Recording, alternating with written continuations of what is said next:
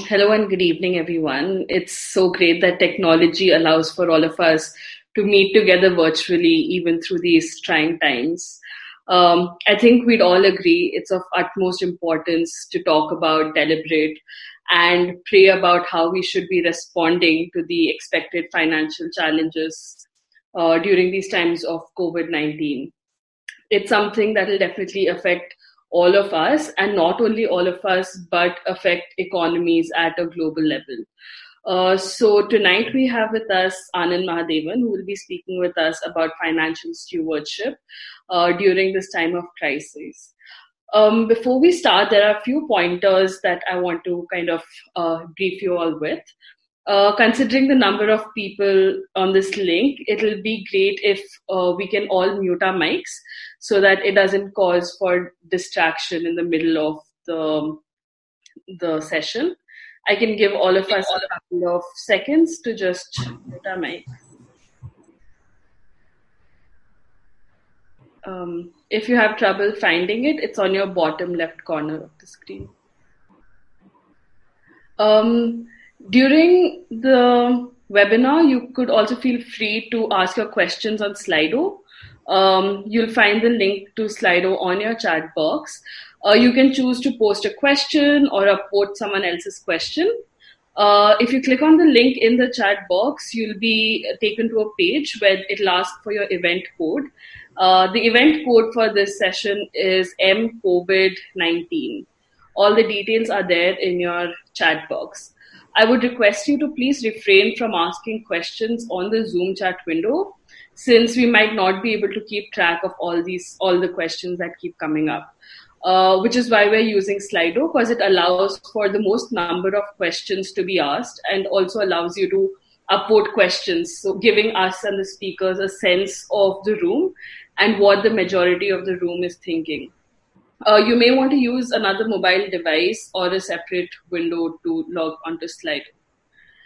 All right, I would now like to introduce our two speakers for tonight. First up, we have Anand Mahadevan. He is an author, a church planter, and a business journalist. He penned his first book in 2018, which was titled Grace of God and Flaws of Men. He is also the lead church planter of New City Church, Mumbai, and is married to Ajita, with whom he has two children, Varun and Parsha.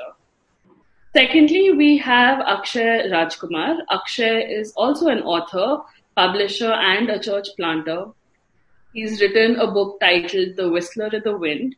He also leads a company called Ten Letter Word and has planted a church called Redeemer in New Delhi. He lives in Delhi with his wife Shruti and their daughter Mia. I would now like to call upon Anand Mahadevan to talk to us tonight. Over to you, Anand. Thank you, Jocelyn. And thank you, Akshay, and thank you, Redeemer Delhi, for putting this webinar together. It was really thoughtful of the team at Redeemer Delhi to put this together. Definitely, clearly, this is a big need of the hour. So delighted that you responded to it and so soon. How the world has changed. You know, none of us would have expected this even a month ago. And even now, I think it's all still sinking in. It's a pretty bleak scenario out there, both from a health perspective and also economically. I think the U.S. stock market indices kind of plunged to the low, had the lowest drop since 1987, single lowest drop in a day since 1987. Some economists are saying that we're not just looking at a recession, but we are possibly looking at even a depression. Nobody knows how this is all going to play out. And we're all concerned. We're all concerned about how it's going to affect the economy and how eventually it's going to affect our jobs and the money we actually have in our hand. And so these concerns are real. These concerns are pressing. These concerns are pretty immediate. So I'd like to do four things today. I want to start off by talking about two reasons to worry less and two reasons to hope more And then I want to talk about some challenges we should be expecting. And then third, I want to look at some ways in which we can prepare to face these challenges. And lastly, how can we hope in Christ? So 2 reasons to worry less and 2 reasons to hope more. Challenges to expect, how to prepare for these challenges, and how to grow in our hope in Christ Jesus. Let me start off with the first thing. 2 reasons to worry less and 2 reasons to hope more. In the midst of all this grief and fear, I really do want us to invite us to pause and consider the goodness in how global governments have responded to this COVID-19 crisis. Based on the data so far, we know that if someone is less than 49 years old and if he or she contracts the coronavirus, there is a less than 1% probability that he or she will die. On the other hand, there is a 4% probability of someone over 60 dying. There's an 8% chance of someone over 70 dying, and there's a 15% chance of someone over 80 who's contracted the virus dying. That's based on the official data so far. This means that the economically productive people under 60 years of age are at very, very low risk. But economically unproductive people, people who've gone past the economic productive age, people over 60, are at significantly higher risk. And yet, in country after country after country, we are seeing a total lockdown at great economic loss. I'd like us to pause and consider what is really happening here. Almost every single government in the world has decided that younger and economically more productive part of the population will take a huge economic hit to protect the health and the life of the economically unproductive part of the population. So the younger, economically more productive population is taking a huge economic hit to protect the health and the life of the older and economically unproductive part of the population. This is remarkable. Collectively, as the human civilization, we are valuing the health and life of older people more than the economic progress of younger people. Friends, what's playing out here is the exact opposite of the survival of the fittest. This is the goodness of human society on full display. And so I really believe we are in a moment where we need to pause and celebrate the collective goodness being demonstrated by world governments and by human society at large. What is playing out is truly incredible. What the world governments are doing is noble. What the world leaders are doing is beautiful. What we are seeing being played out here, I really believe is pleasing to God. And I do want us to see the gospel pattern in this. God dying to save sinners, that's the gospel.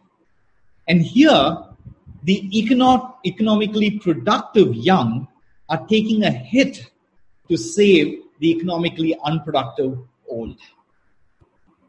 The fear we are all facing is real. The anxiety is real. But I don't want us to miss this beautiful gospel story that is being played out in every country in the world today. And that's the first reason I believe we should worry less. We should worry less because the goodness of human society is being displayed so much despite so much pain and grief. I also want to share a second reason we should worry less. All of us, I would imagine all of us listening to this webinar are a super privileged people. If English is your first language, if you're most comfortable reading, writing, and speaking English, You are among the elite 1.4 million people of India's 1.3 billion population. Or if you're earning over 80,000 rupees a month, you are, according to the government, among the top 1.1 million people in this country. If you're earning over 80,000 rupees a month, you are among the top 1% of economically well-off people in the country. And that's who we are. That's how privileged we are. And so rather than only crib about how our world is falling apart, we must also be thankful for how privileged we still are despite the crisis. The pictures of thousands of migrant workers trying to get back to their villages, which we've all been seeing, should remind us of how privileged we are. And so our God-given privilege comes with a responsibility. It comes with a gospel responsibility to worry less and be more compassionate. Those are two reasons why we should worry less. I also want to share two reasons why we should hope more as Christians. And this is the first reason we should hope more. Biblically, a 21-day economic lockdown is no big deal. Now, that's what we're all going through. Biblically, a 21-day economic lockdown is no big deal at all. The book of Leviticus, perhaps one of the least read books in the Bible, the book of Leviticus in chapter 25 offers some deep lessons which are very relevant at a time like this. And in this chapter, God is instructing Israel how to run their economy. And God is telling them, sow and harvest the land for 6 years, but let the land rest for the seventh year. Now, at that point of time, Israel was an entirely agrarian economy. The entire world was an agrarian economy. And so God is prescribing not a 21-day lockdown here, but a 365-day lockdown. And God goes on to, in this chapter, answer the doubts the Israelites obviously have. And God says, you may ask, what do we eat in the seventh year? And then in verse 21, God says, I will send you such a blessing in the sixth year that the land will yield enough for 3 years. Now, I'm obviously not going to apply that directly in our context. That's a different context. But the principle in God's word holds true. And here's the principle I want us to think about. Our work and our careers are only a channel through which God's provision flows into our lives. It is not the source. It's just a channel. It's not the source. God is the source. And that's the first reason as Christians we should have more hope than everybody else. I'm not unaware of the risk of job loss or pay cuts that we're all facing. I'm not ignoring the fear and the pain. I feel the fear too. But Christians, we have this ability, and we must demonstrate our ability to look beyond the fear of the pain more than anyone else. So that's the first reason we should hope more. The second reason we should hope more is an economic reason. Following the Black Death plague in the 14th century, I think that killed about 60% or 40 to 60% of Europe's population. But after that plague, a few decades after that plague, after the Black Death, there was a significant economic recovery. Wages went up, interest rates came down, inflation dropped. There was a consumption boom followed by a savings boom. And these were the ingredients that essentially helped produce the economic expansion that swept across 16th century Europe. This is when capitalism was actually birthed. Now, I don't for a moment want to forget the grief that we are faced with. 50,000 people dead, 1 million infected by the virus. The grief is real. The pain is real. But the world is not going to end in grief. Grief is not the end. We don't know how long the economic slowdown is going to last. Some economists say it's going to go on till 2021. Maybe it'll go on till 2025. We don't know. But what we do know and what we are seeing being displayed so beautifully is the economically productive young are taking a hit to save the economically unproductive old. And I believe that's pleasing to God. And I believe God will bless us in the long run. God is not going to abandon us. And so those are two reasons to worry less and two reasons to hope more. The second thing I want to talk about is what challenges can we expect? The first thing I believe is that the emotional challenges of this slowdown, of this economic crisis that we're faced with, is going to be far greater than the economic challenges. The emotional challenges are going to be far greater than the economic challenges. What do I mean by that? Let's see this practically in our own lives.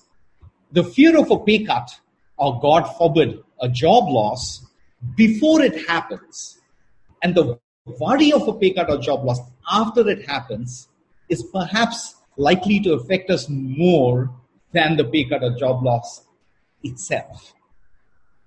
I've been working as a business journalist for about 25 years now, and I have always come to understand that the psychology of money is far more important than the economics of money.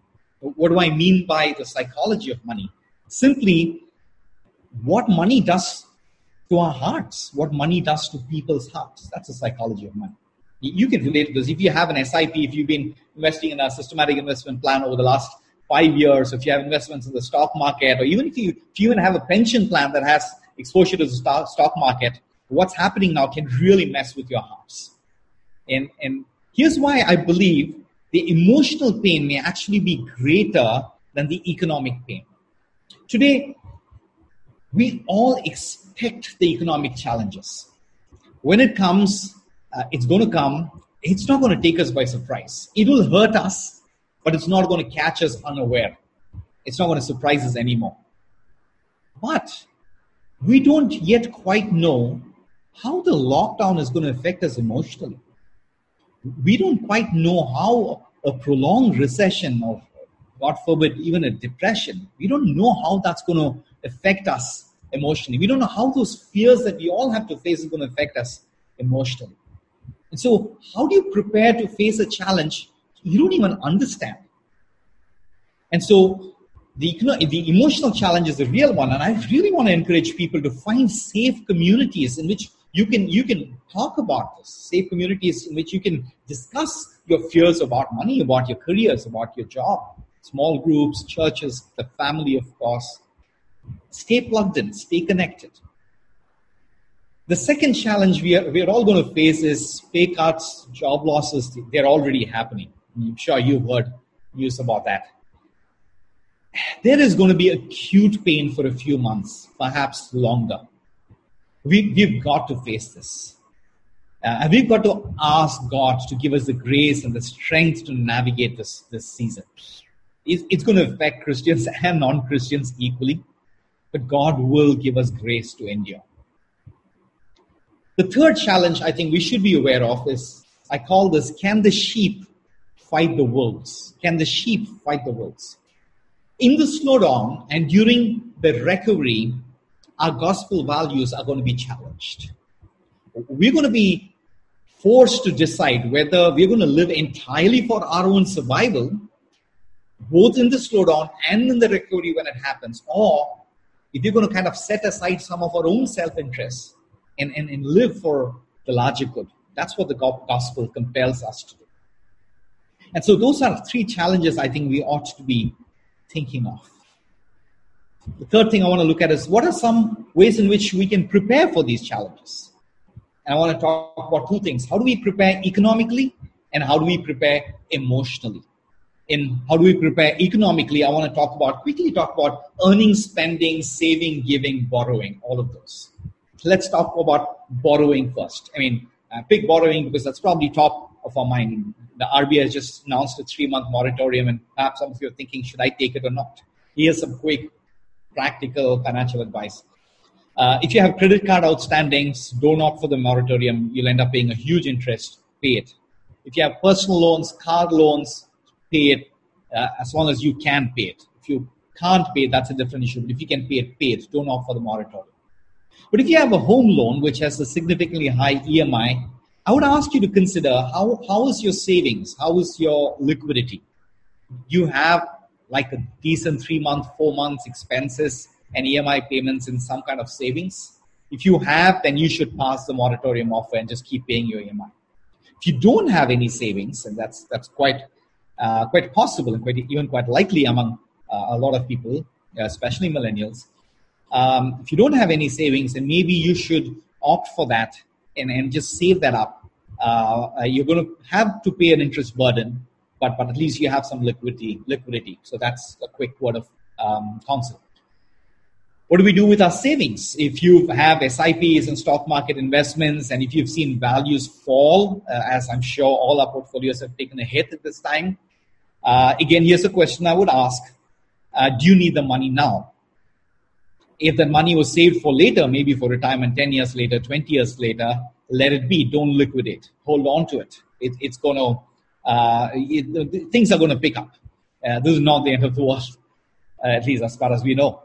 And so you don't have to sell. But if you need the money, if you're in a desperate situation, you're going to be selling at a huge loss. Spending. I think this crisis is really good for most of us because this is going to bring much needed discipline to our spending. We've all been a little unwise.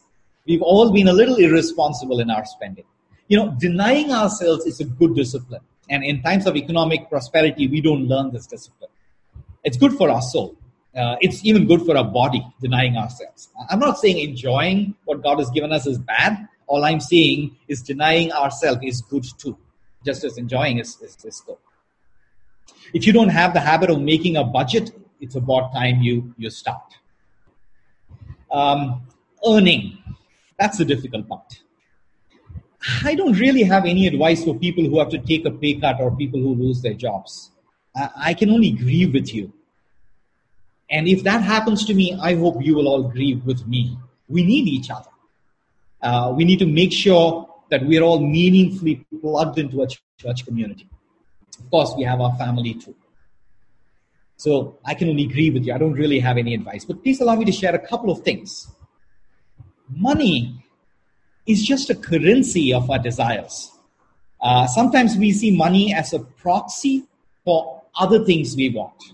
We think we need money, but in reality, we don't actually need money. We need something else that money can buy. And so this is a good time to disentangle money from the true and deeper desires of our heart. When we disentangle money from these true and deeper desires of our heart, we can see things more clearly. We can see things more objectively. We can learn to trust God better.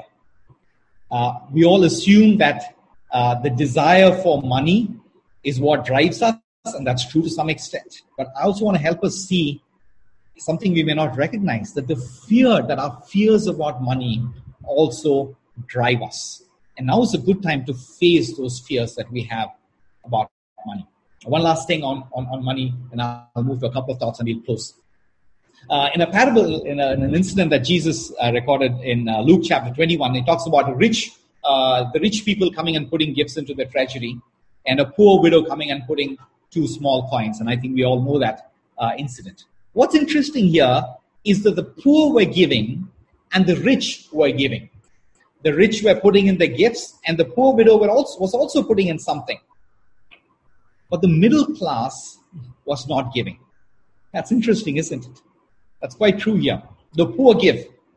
Haven't we all seen a beggar on the street share his food with a stray dog? The poor give. The rich also give. And we've been hearing a lot about how the philanthropists are giving away a lot of their wealth away. It's the middle class that finds it hard to give. The poor have nothing to lose. The rich obviously have a lot to lose and a lot to give. It's the middle class that's stuck in the middle that experiences the greatest fear. At this time, this crisis is an opportunity for us to rise above our middle class fears by hoping in Christ more. One thought on giving. This is a great time to test if we have been giving out of our faith in God or if we have been giving out of our faith in our earning ability. If we have indeed been giving out of our faith in God, we will continue giving. We will continue tithing. We will continue being generous. But if we have been giving out of our strength, our confidence in our ability to earn, then our giving we might be a little uncertain about our giving. That's a good test. That's how do we prepare economically for a slowdown? How do we prepare emotionally? I think the best way to prepare emotionally is to realize that the illusion of control has been demolished. We never had any control over anything in our lives. We just imagined we did. And this Bible has shown us that nobody's in control. Governments aren't in control. Leaders aren't in control. Prime ministers aren't in control. Nobody is in control.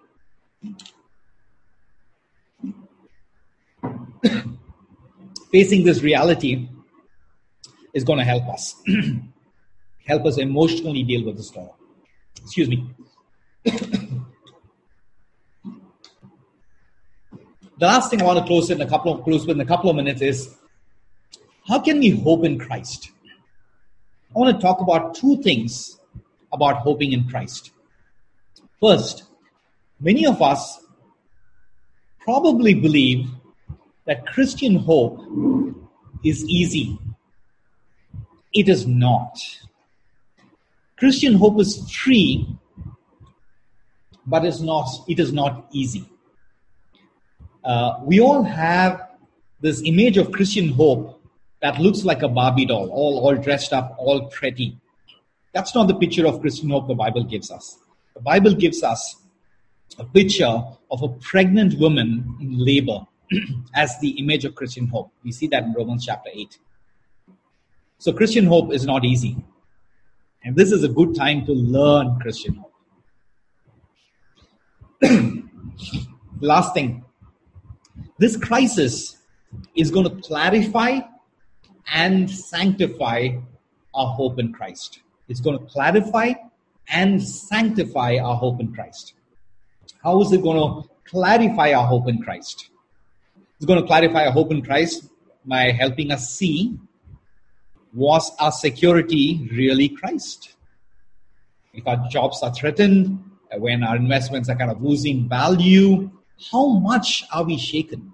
I'm not saying we won't be shaken at all if we believe in Christ, hope in Christ. We will be shaken. But how much are we going to be shaken is going to tell us where our security really was. And that's how this crisis is going to clarify our hope in Christ.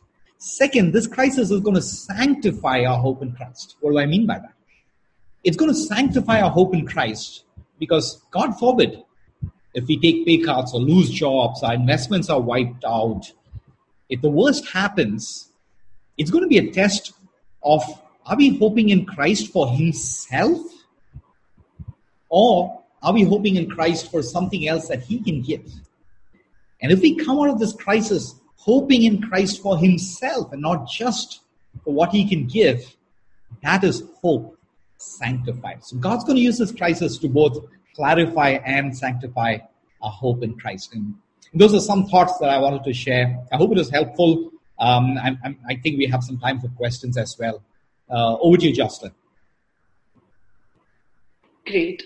Thank you so much, Anand. I think that was really something that we needed to hear, especially I think there are a lot of people in our audience who are younger millennials who have been in the job market and the workforce for just a couple of years and kind of navigating savings. And I think this is a really good time to kind of look back and think that where does our security honestly lie? Is it in Christ, or where do we gain that validation from? And I think another point that really hit me was that the grief and pain is real, but the grief and pain is not the end. I think we often forget that. I'd now like to open the floor for questions. As you can see in your chat window, you can post your questions to Slido. We already have a couple of questions, so maybe I can read it out. And Anand, do you want to take one question at a time? Sure, we can do that. And Akshay, please feel free to jump in. If you want to add anything what I say, just feel free to jump in. I'll avoid the financial advice, but I'll be happy to jump in on theological advice. Sure. Okay, so this is the question that has been upvoted the most. It says, If I decide to quit my job now, by when can I expect for corporates to start hiring again?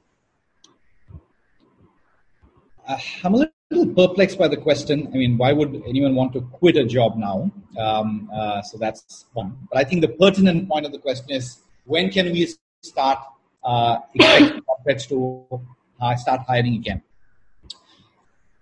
One of the unique things we are seeing in this slowdown is that the world over, governments are very actively trying to save jobs. We're not seeing it in India yet because it's still very early days. But if you see what the US is doing, what Germany has done, what France has done, what Italy has done, they're really working hard to make sure that they save jobs. And even if that means helping private corporations with finances, they're doing that. And So I think that's a source of comfort. I mean, that we should be encouraged by that, and that'll have implications in India as well. But to actually say when companies will start hiring, it's very difficult. But let me say this from the Indian context: when the lockdown eases and when the government feels it's actually safe for people to move out, we are going to see a fair bit of pent-up demand being released. And that is assuming we get over this in a month or two. But if it really prolongs, then that's a risk. So if we kind of get over this in a month or two, mid-May, June, and then things are, if the government manages to keep the virus in check, then I think the pent-up demand, there's going to be a fair bit of release. And so you can expect some jobs, but the world is going to change. I think people are going to discover technology a lot more. So different kind of jobs will emerge. So reskilling is something we should all be looking at. So I think that's a qualified answer. I don't think I can give a unqualified answer to that question. Sure. Yeah. Okay. So the second question asks, it seems governments may run short of money due to general economic slowdown and now COVID. Are my savings safe in the private government banks, RDs and FDs? Are they safe? Okay. Again, I have to qualify the answer. If things go really bad, and if we kind of move into a depression, depending on the kind of loans the bank you have an FD in has given out, some banks have a large retail exposure.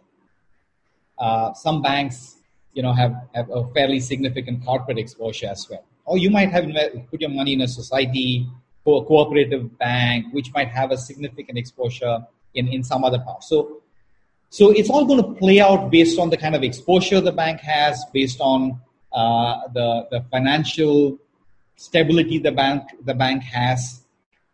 But in the short run, over the next 3 to 4 months, I don't think there's any need to worry about bank savings. The stock market is a different thing. But bank savings in the short run, next to three to four months, I don't think there's anything to worry. But if there's no economic activity globally for, let's say, 8 to 12 months, and that's a possibility we cannot overrule. And if you see 3 or 4 consecutive quarters of negative economic growth, and everything comes down to a slowdown, then God save us all. Even otherwise, it's God save us all. But yeah, it can get bad. And so I think we have to just be alive, be watchful. There's no need to panic. Definitely there's no need to panic when it comes to bank deposits, RDs, FDs, savings, etc. I hope that was helpful in some way, small way at least. Yeah. Yeah. Okay. The third question is from actually a couple who earn 1 lakh per month and around the age of 32 years. They're asking what kind of investments should we look to make, say, towards their retirement fund? Great. So 2 weeks ago, 1 month ago, the answer would have been very different. Now we'll have to kind of think of the answer. Let me just say one thing up front. You know, I'm a business journalist. I've been a business journalist for 25 years. But that doesn't make me qualified to give personal finance advice, right? So I don't presume I'm qualified to give personal finance advice. You should consult with a certified financial planner. Right? You should take professional advice. But having worked as a business journalist for so long, I do have a sense, but that's all this is. This is a sense. And, you know, I don't want to kind of take the easy, no comment route. Let me share some thoughts. A person in his 30, I think what you're saving for your retirement, you're probably not going to have to touch for another 25, 30 years at least. But that's assuming things don't go really bad, which is a possibility we cannot rule out. So that said, based on your risk appetite, 20% exposure of your total investment, 30%, 50%, based on your risk appetite, investment through mutual funds is something you could think about. And I say that, you know, had this been normal circumstances, most financial advisors would have kind of recommended the couple kind of take a more aggressive stance in equities. The circumstances don't warrant that. So I wouldn't still completely avoid equity if I were a 30-year-old and I was saving for my retirement. So I would still take a 20%, 25%. Hey, this is subjective, right? I mean, please don't sue me if the advice is wrong. You know, so I've qualified myself. I'm not an expert.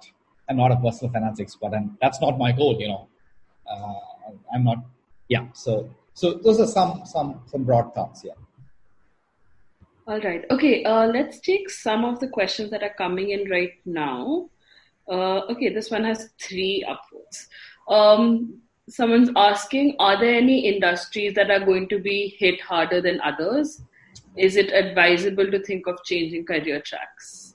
I think the second question you kind of addressed. But yeah, I think that's a great question.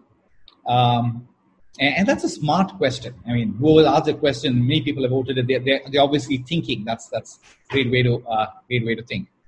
And God uses these circumstances to outwork His calling and His purposes in our life. So we shouldn't see any of these as purely economic. We've got to see the hidden but very present sovereign hand of God guiding each of us in all of these decisions, in all of these changes. Some industries are pretty obviously hit. If you're in the airline business, you know what's happening. If you're in the hotel hospitality business, you know what's happening. If you're in the event business, you know what's happening. So some businesses are obviously hit. Some businesses are not so much hit. Healthcare, pharmaceuticals, those are businesses which are facing different kinds of risk. If you're in the healthcare industry, you are working at great sacrifice, and the country is applauding that at the moment. So yes, different industries have different risk levels. Reskilling is, I think, a very good option to consider. Changing careers, I think we must be alive. Keep very prayerfully exploring these options, and even acquiring new skills through education, new learning. There's plenty of online courses. Not all of it is very expensive. Those are things we should all be absolutely considering. Yeah. Okay. There's another question that kind of is the logical next question to this. Someone asks, what are the few steps I should be taking to prepare myself for the next batch of hiring, or if someone's looking to change tracks? Okay. I think it's still a little early to answer that question. The world's going to change. And I think there are a lot of us who are trying to anticipate, or I think anticipate is too strong a word. I think some of us are trying to hazard a guess or trying our best to imagine or do some scenario planning in terms of what's going to change and how it's going to change. Too early to tell. I think just prayerfully staying connected to how things unfold might kind of throw up some opportunities. Yeah, it's too early to kind of, I don't have any specific thoughts on those. Yeah. Okay, I think we can take one more follow-up question. So someone says, since you spoke about reskilling, what are the top 5 sectors that will see an upswing? Tough question to answer. But it's an interesting question. And I'm going to try and get back with an answer on that. It's something that I'll be personally interested in researching up for myself. And I'm sure we have the person's email ID or something. So a few days, maybe sometime next week, I'm going to try and get back. I think I'll find it interesting to research and try and get an understanding of it myself. So I'm going to take that question, hold on to it. I don't want to give a half-cooked kind of an answer, but it's a question because it's a question that merits some thought and consideration. So I'd like to give it that, yeah. Sure. Okay. So someone else is asking, if we are in full-time vocational ministry, should we take up a part-time hustle to reduce the burden? Part-time hustle? Nice choice of word. I think this time is going to help us, it's going to test our theology of vocation. I've been reflecting, I'm in lockdown too, and I think I've washed more dishes than I ever have in my life. And I have to ask, I've been asking myself, I know the economic value of washing dishes is hardly anything. But in God's eyes, was my work as a business journalist or as a pastor really more valuable than the vocation of washing dishes? I think all vocation, and we tend to value vocation by its economic value. That's not how God values vocation.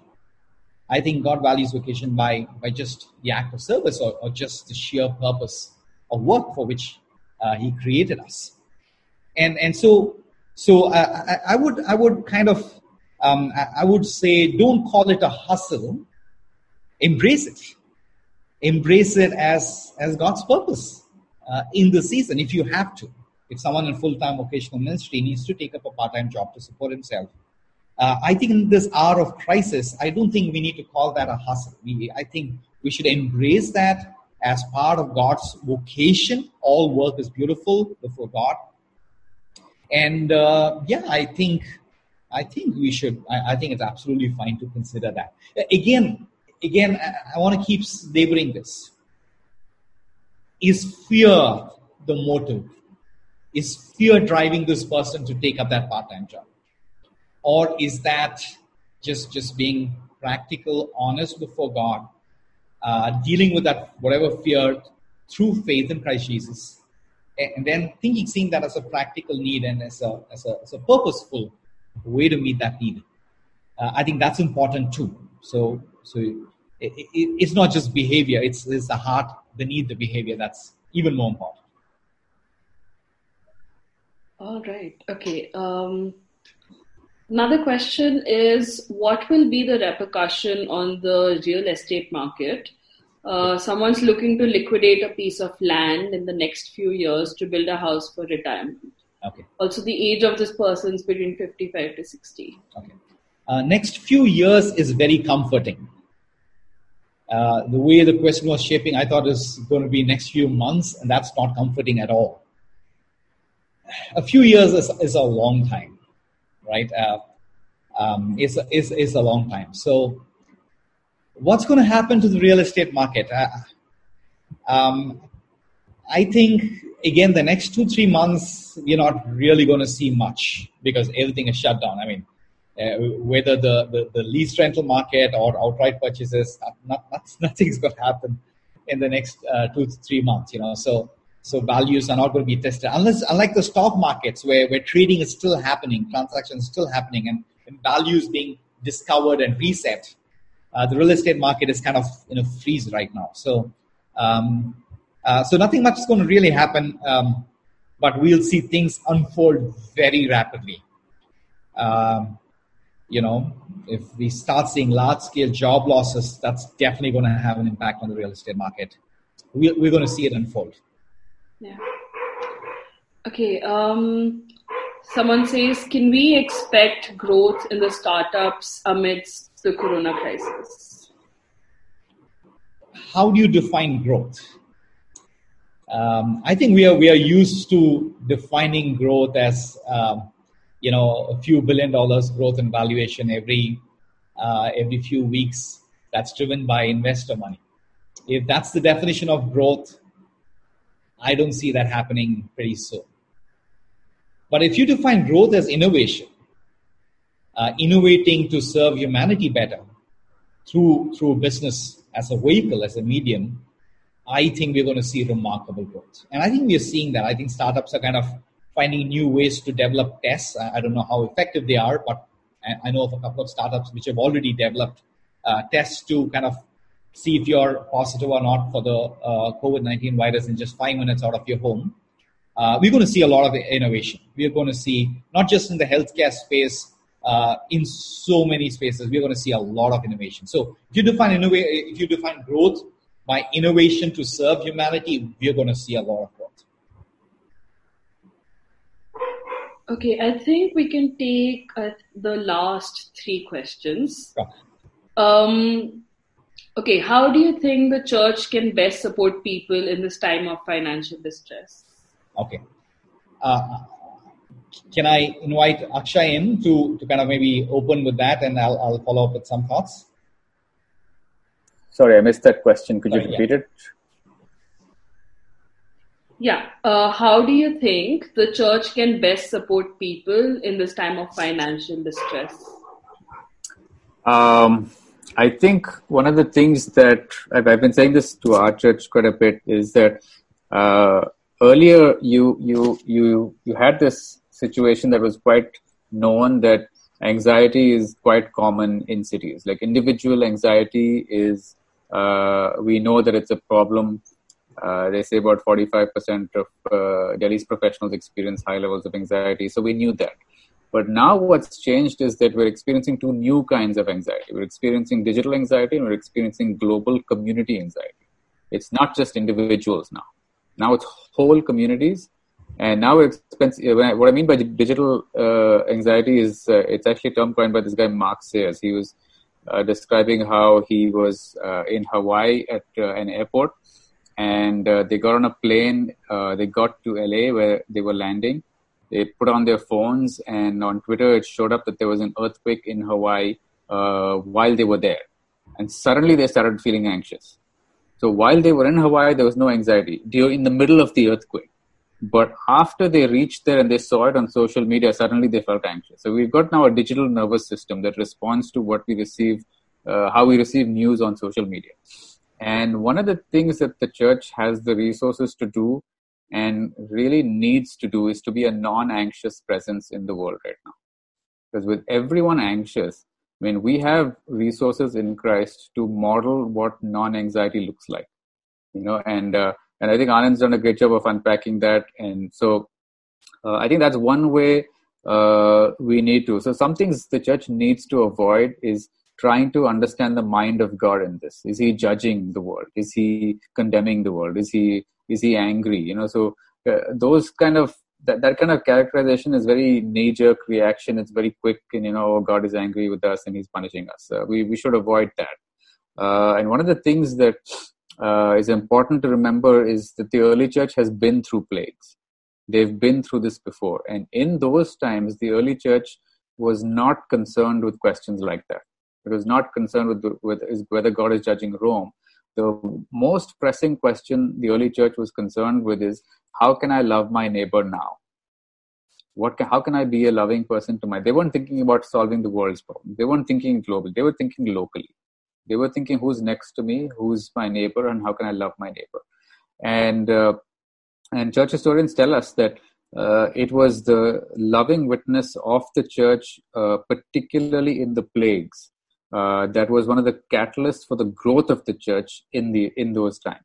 So while the Roman culture was leaving people to die on the streets, it was the church that was loving its neighbor in that time. And they weren't concerned about cosmic questions about what is God doing. Their first question was, how do I love my neighbor?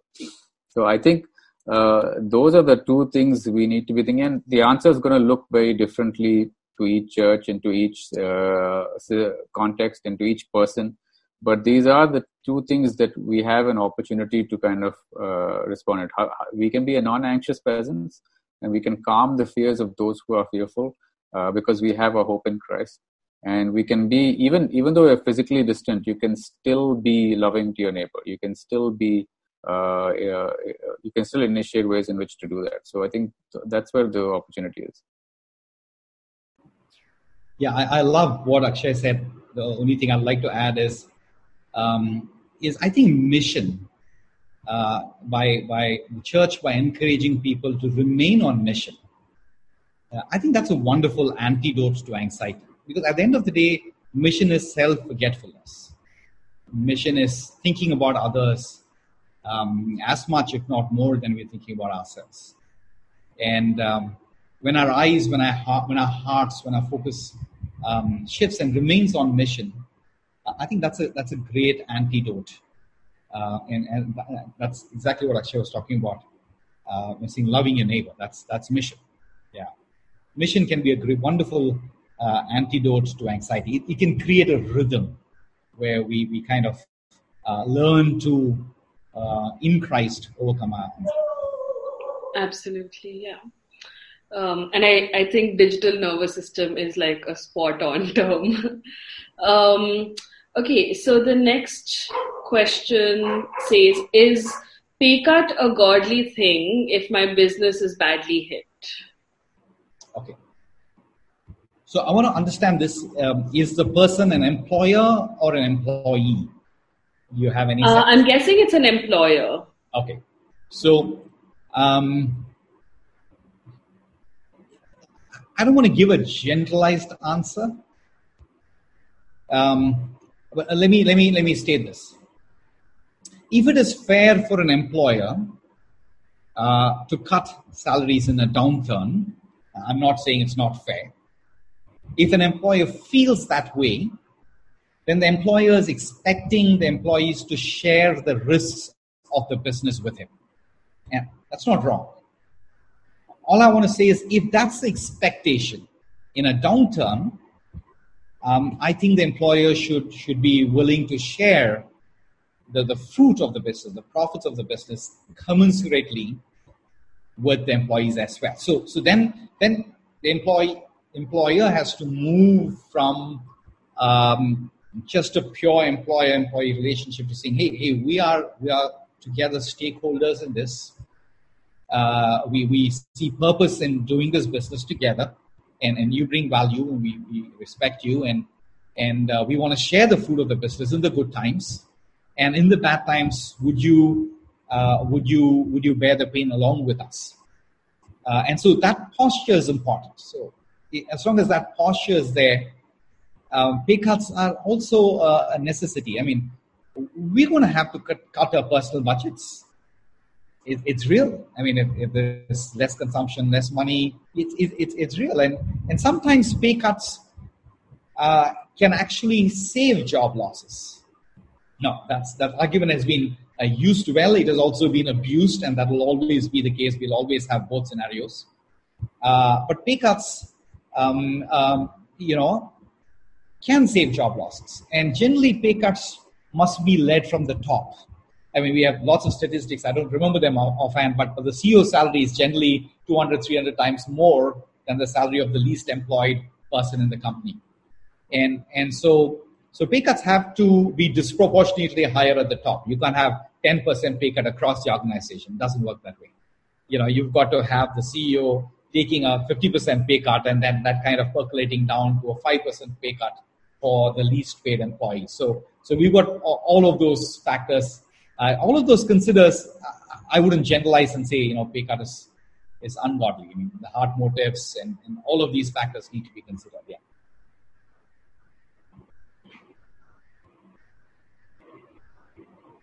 You may be on mute, Jocelyn. Sorry. I think there are a few more questions. Maybe Akshay, do you think we could put those on an email that can be answered later on? We can put them on an email. I'm not sure. We leave it to Anand to decide. But I mean, I think a more a better possibility might be to do this again, maybe in a month's time or a couple of months' time, where we have a better sense of what's happening, so that I don't know, Anand, we could do that, right? I mean, I think that's possible. I'm happy to. I think that's better than an email response. Yeah, I think so. So we can keep the conversation going. We can do this again. Conversation. Okay, so that sounds good. So moving on to our second part, I'd like to call upon Akshay. Over to you, Akshay. Okay, great. Thanks so much, Anand. It was it's always a pleasure to hear you speak on you speak with such skill and with such passion and such heart, so it's a joy to hear you.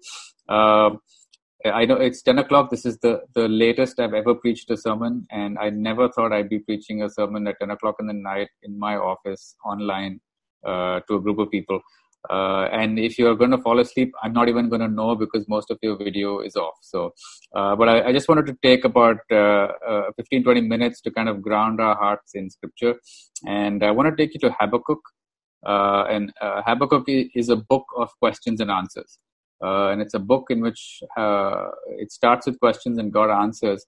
And the book kind of fittingly ends with a prayer. And Habakkuk's prayer is what I thought we could think about, because what's happening right now is that we're going through a shared global experience in space. Everyone, everywhere in the world is going through some version of what we're going through.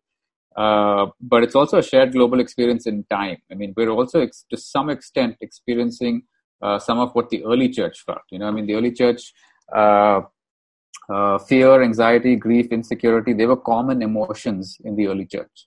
And uncertainty, rejection, difficulty, conflict, and hardships, they were common situations in the early church. And in some ways, all of our, everything that was familiar to us, everything that we felt we were in control of, it's all gone, and it's all been shaken in some sense.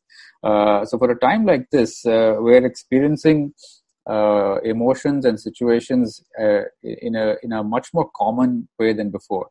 And at a time like this, we should resist two dangers. You know, there's one danger where people face the reality of what's going on without remembering our hope in Christ, and that's going to make you despairing and cynical and jaded and very fearful. And people who think that way, I mean, you're not going to be satisfied unless you hear something so practical that basically says, "Tell me how to get out of this, and that's all that matters to me." And then there's the other danger where we remember our hope in Christ without facing reality. We're in denial, and that'll make us superficial and naive, you know. And people like that might be thinking, "Tell everyone to stop worrying and let's just start rejoicing in God, and that's all that matters to God," you know. And that's just too naive.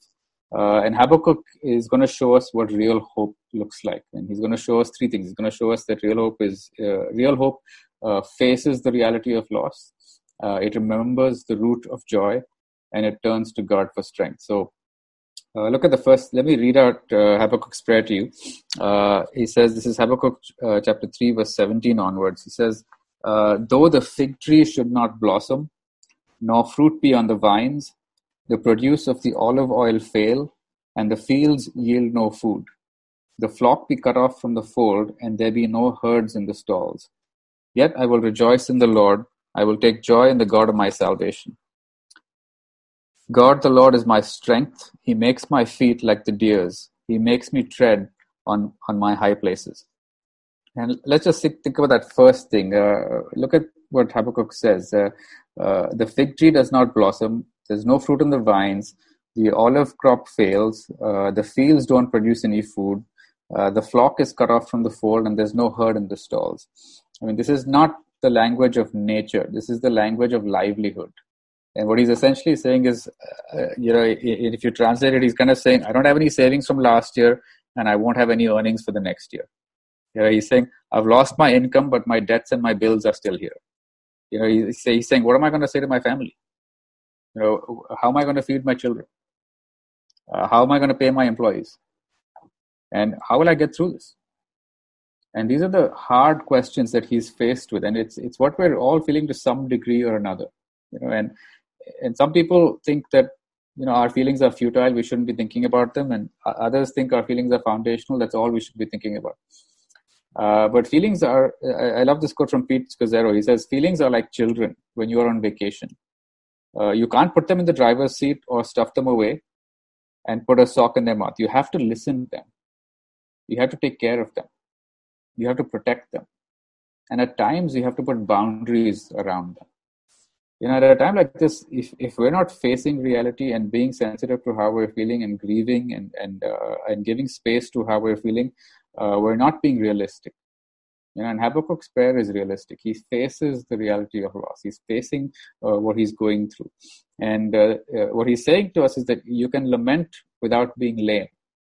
You know, you can weep without being weak, and you can grieve without being ungodly. You can do that. That's part of our faith. It's part of our tradition. So, though the fig tree does not bud, and it's important that he says that. You know, he says, though the fig tree does not bud. Now, imagine if he said, since the fig tree does not bud. Imagine if he said, since the fig tree does not bud, and there's no fruit on the vines, and the produce of the olive crop fails, and the fields yield no food, the flock be cut off from the fold, and there be no herd in the stalls. He might have said, he might have said, since this does not happen, I will despise the Lord, and I will take offense with the God of no salvation. And if he just looks at the reality without looking at hope, he's going to turn cynical, and he wouldn't say what he says next. But it's because he says though and not since that he's able to say the next thing. And that's what tells us about real hope. Real hope remembers the root of joy. And then next thing he says, yet I will rejoice in the Lord. I will take joy in the God of my salvation. And before I kind of draw some thoughts out of that, just there's some things we should not be saying at a time like this. You know, they're very popular that you'll hear every now and then. First of all, everything happens for a reason. You know, we should not be saying silly things like this. It sounds very spiritual. It sounds very thing, but the thing is, you know, we know we don't have an arbitrary existence where things happen by chance. And if you do, then you're more likely to be hyperactive at this time and aggressively trying to create your own destiny and make something good happen. But we know that we don't have an arbitrary existence. But we're not fatalistic either. You know, we don't have a fatalistic story where things happen to us as if the gods are battling over us in some cosmic video game. You know, and if we do, then we remain hyper passive. We just wait for something good to happen to us. That's not something we should be saying. And the second thing we shouldn't be saying, which is kind of half true, half not true. It's not true enough. What doesn't kill you makes you stronger. You know, we shouldn't necessarily say that, because suffering does not guarantee that you'll become a better person. Suffering only guarantees that you'll change. Now, you may change in some ways that you may become more cynical, you may become more determined, you may become more bitter, or you may become more tender, you may become more hopeful. But there's no guarantee that if you're suffering, you're going to get stronger. That's just not the reality. And to some degree, we all choose suffering. We choose careers that kill us so that we can get rich. You know, we choose gyms that kill us so that we can get fit. You know, we choose colleges that kill us so that we can get opportunities. To some degree, we choose suffering. And I'm not saying that God has chosen this suffering for us, but sometimes God uses what we are going through to purify us and to purge us. So sometimes suffering, and this is not to say that God has brought this on us in order to do that. But because this is happening, this is one thing he can be doing and he wants to do. He wants to purge and purify us. So sometimes what he can do is God can be using this time to kill something in you before it kills you. So he can use this time to kill something in you before it kills you. And one thing that's happened in all of this is that the powerlessness of the powerful is exposed. You know, the weakness of all our strength is exposed. The illusion of control is exposed, and the frailty of all our false foundations is exposed. And at this time, we have this, in a way, we feel kind of naked and vulnerable. And at this point, God wants to say that I can clothe you. I can be the one who is your strength. So there's something in there. But this is my favorite thing that people say at the time like this, and I hate to say that we shouldn't say it, but this too shall pass. I love it. It's one of my favorite things we should not say, and I hate to say it, but it's deceitfully true. It's deceitfully true because it's true that all Christian suffering and all suffering as a Christian has an expiry date. Like everything does have an expiry date, but there's a false belief in that where I don't think I can be joyful until this is over. I don't think I can be happy until this passes. And if that's true, there's a warning in there where we may have misplaced our hope for joy in something rather than someone. And that brings us to what Habakkuk says. Habakkuk says, yet I will rejoice in the Lord, and I will take joy in the God of my salvation. All Christian joy comes from knowing a person, not from knowing the future. It does not come from knowing the future. There are other religions that find joy in knowing the future. But in the Christian hope, we find our joy from knowing a person. And look at the things he says. I will rejoice in the Lord, the creator, the maker, the sustainer of the universe. And I will take joy in the God of my salvation. This is very interesting because what he's saying is he's a prophet kind of pleading for the nation. But when he closes his prayer, he's saying, this is the God of my salvation. This is not personal. God is not just powerful; He's personal. He's not just a power. He's a person, and He's my person.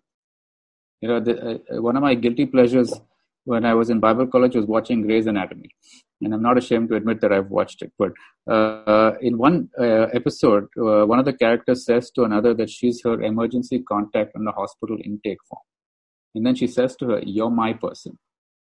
You're my emergency contact." And that's what Habakkuk is saying. He's saying to God, you're my person.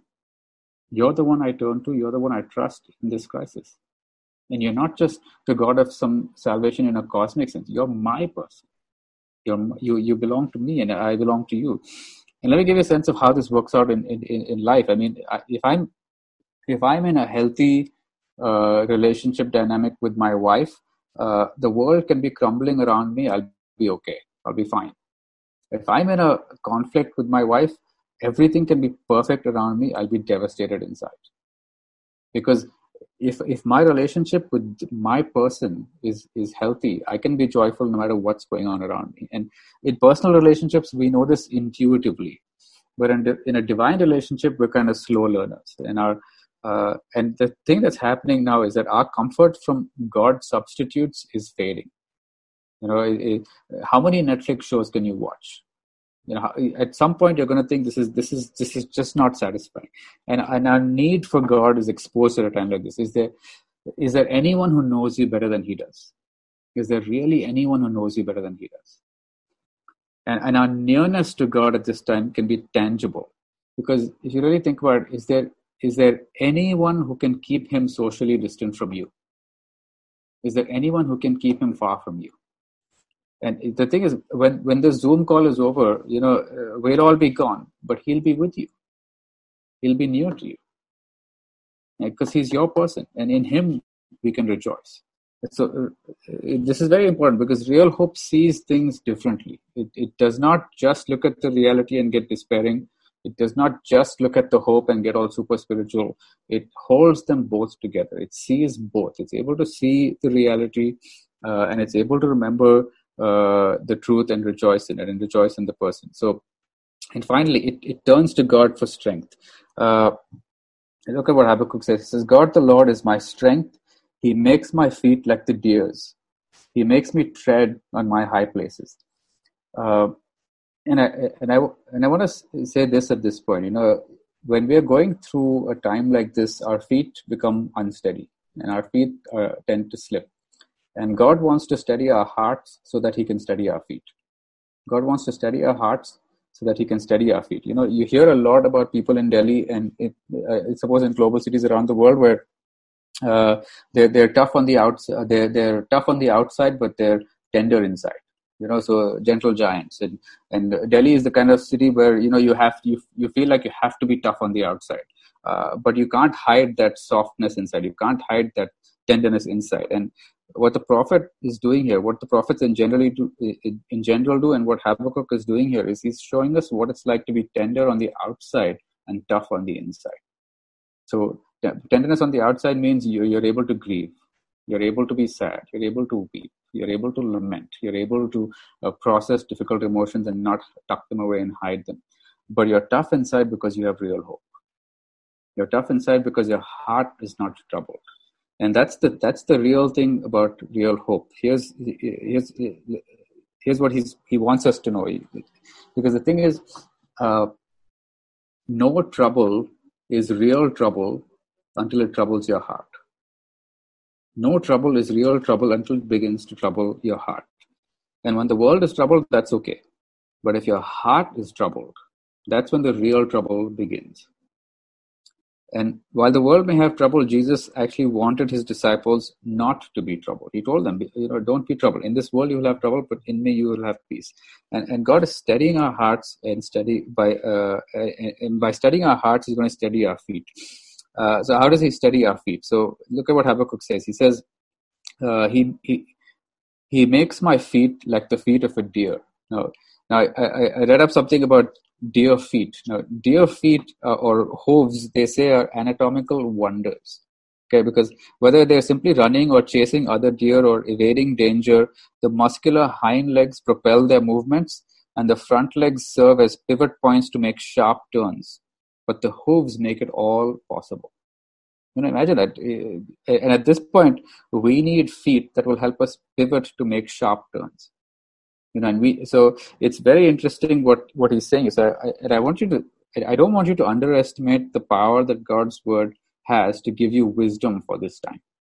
I don't want you to underestimate that, because conversations like this are so valuable. But the daily rhythm of turning to God in Scripture and seeking wisdom from Him, don't underestimate how much power there is in God's word to give you wisdom for this time, to strengthen your feet. The second thing, he says, he makes our feet tread on high places. It's a time where it's possible for a lot of people to slip up. And God is kind of giving us the sense that we can trust Him to keep our feet firm where others may slip. And at a time like this, don't underestimate the power of God's Spirit to give you courage to get through this time and to steady your heart to get through this time. So if your heart is steady, you can walk through this time, you can walk through this uncertainty in a way, while you may be watching other people who don't have to so slip, you know, and he can steady our feet that way. But here's how he does it. How does he steady our feet? And he does it by steadying our hearts. And here's what's important. Our feet won't slip when we know that everything is under his feet. Our feet will not slip when we know that everything is under his feet. When Habakkuk says, God the Lord is my strength, it's a reference to something in the past. It's just a reference to something that's going to happen in his immediate future. And it's a reference to something much later. It's a reference to God's strength to rescue Israel out of slavery in Egypt. That it was the Lord's strength that delivered Israel out of slavery from Egypt. It's a reference to God's strength to redeem Israel out of exile in the situation that he's in. So God is going to use his strength to redeem them from exile. But in the future, God's saving strength delivers us from the real poverty of going through this without him and brings us into the real riches of being seated in the high places with him.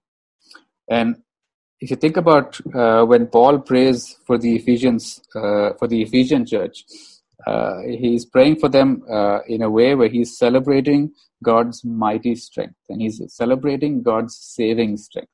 So Habakkuk's talking about God as the God of my salvation and the Lord is my strength. That's saving strength. And Paul is celebrating God's saving strength that is fully demonstrated when God raised Christ from the dead. And here's just listen to this prayer. Paul prays in Ephesians 1:18-23. I pray that the eyes of your heart may be enlightened, in order that you may know the hope to which he has called you, the riches of his glorious inheritance in his holy people, and in his incomparably great power for us who believe, That power is the same as the mighty strength which he exerted when he raised Christ from the dead and seated him at his right hand in the heavenly realms, far above all rule and authority, power and dominion, and every name that is invoked, not only in the present age, but also in the one to come. And God placed all things under his feet and appointed him to be head over everything for the church, which is his body, the fullness of him who fills everything in every way. Your feet will be steady when you know that everything is under his feet. Every authority, every rule, every power, every dominion, everything is under his feet. And when you know that, your feet will be steady. And your feet will be steady when you know where we are seated. Because before we can stand on our feet, before we think about standing before anyone, we must always remember where we are seated. Because not only has God's saving strength been used to raise Christ from the dead, his saving strength has been used to raise us up with Christ and to seat us with him in the heavenly realm. So in Ephesians 2, Paul says this, he says, and God raised us up with Christ and seated us with him in the heavenly realms in Christ Jesus, in order that in the coming ages he might show the incomparable riches of his grace expressed in his kindness to us in Christ Jesus. Now, the real poverty at a time like this is to go through this without him. And the real riches we have are that we are seated in the heavenly realms with him. We are in Christ Jesus and everything is under his feet. And that's what's going to steady our feet at a time like this.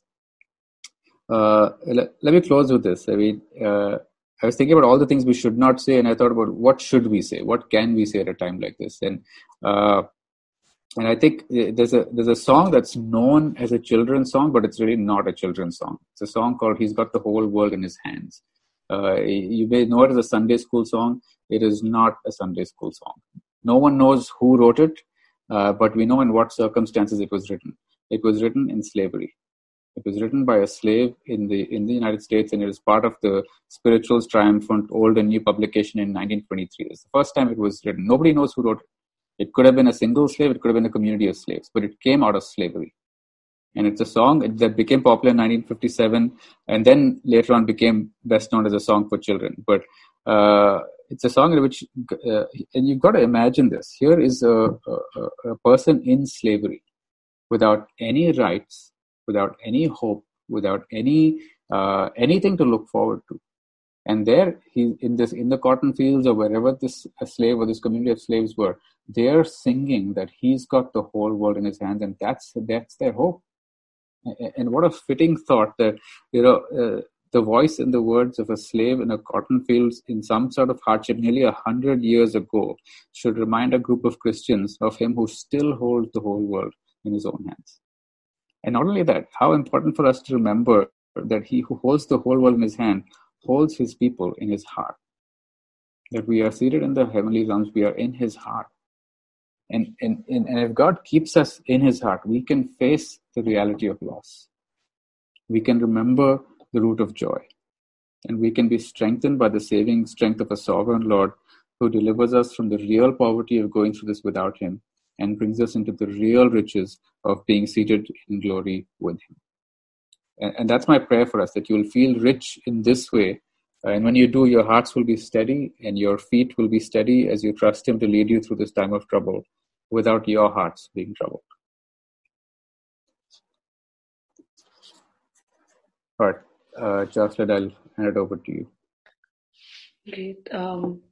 Thanks, Akshay. I think that was really important for us to hear about how, I think it's really true that as we see our God substitutes kind of fading away, we end up taking extreme ends. You either become super overworked, or you're super lazy, or you're super anxious, or super cynical. So I think kind of grounding ourselves in God's word and finding the appropriate middle ground is really important.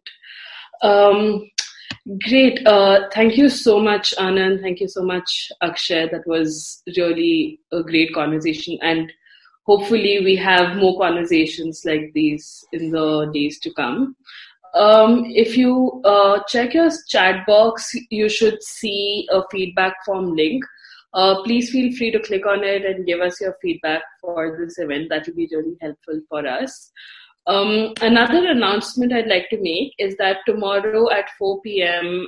IST, Anand Mahadevan will be speaking over a Zoom webinar on the topic, Your Work Still Matters to God. This is being organized by City to City, Mumbai's faith and work community to understand and seek direction for faith and work in this uncharted new coronavirus world. The sign-up details will also come up in the chat box. Also, it's displayed on your screen, so feel free to sign up for that.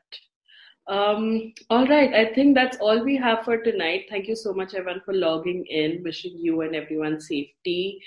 And Anand, if you don't mind, can I ask you to close in prayer? Thank you so much, everyone, for joining on the call. Yeah, thank you. And thank you, Redeemer and Akshay, for putting this together. Thank you. Father, we come before you, Lord, in worship, worshipping you for who you are. And we pray, Lord, that this season, this time of crisis, this season of suffering would not be wasted on us. Yeah, I pray that this would be a time when each of us, Lord, that you would truly help us, Lord, to you truly help our hearts to embrace you. May the affections of our heart be so fixed on you that we will be able to sing and speak as Habakkuk said, Lord, and that not that. We will be blind, that we will be naive and not see what's happening around us, but we will see that. But our hope in Christ in our hearts will be far greater, Lord, than any of these challenges. We pray, Father, that you would protect us. We pray that you would bless us, that we might be a blessing to many. Lord, whether you keep us relatively safe through the slowdown, or whether you call us to endure economic difficulty, we pray through whatever it is that you lead us through. We know you're going to be walking with us, and we pray, Lord, would you help us, give us grace to continue to remain as ambassadors of Christ. Thank you, Father. We worship you. In Jesus' name we pray. Amen. Amen. Amen. Thanks so much, Anand, for joining us. Yeah, thanks, Ajay. Thanks, everyone. Bye-bye. Good night. Thank you, everyone. Good night. Good night, everyone.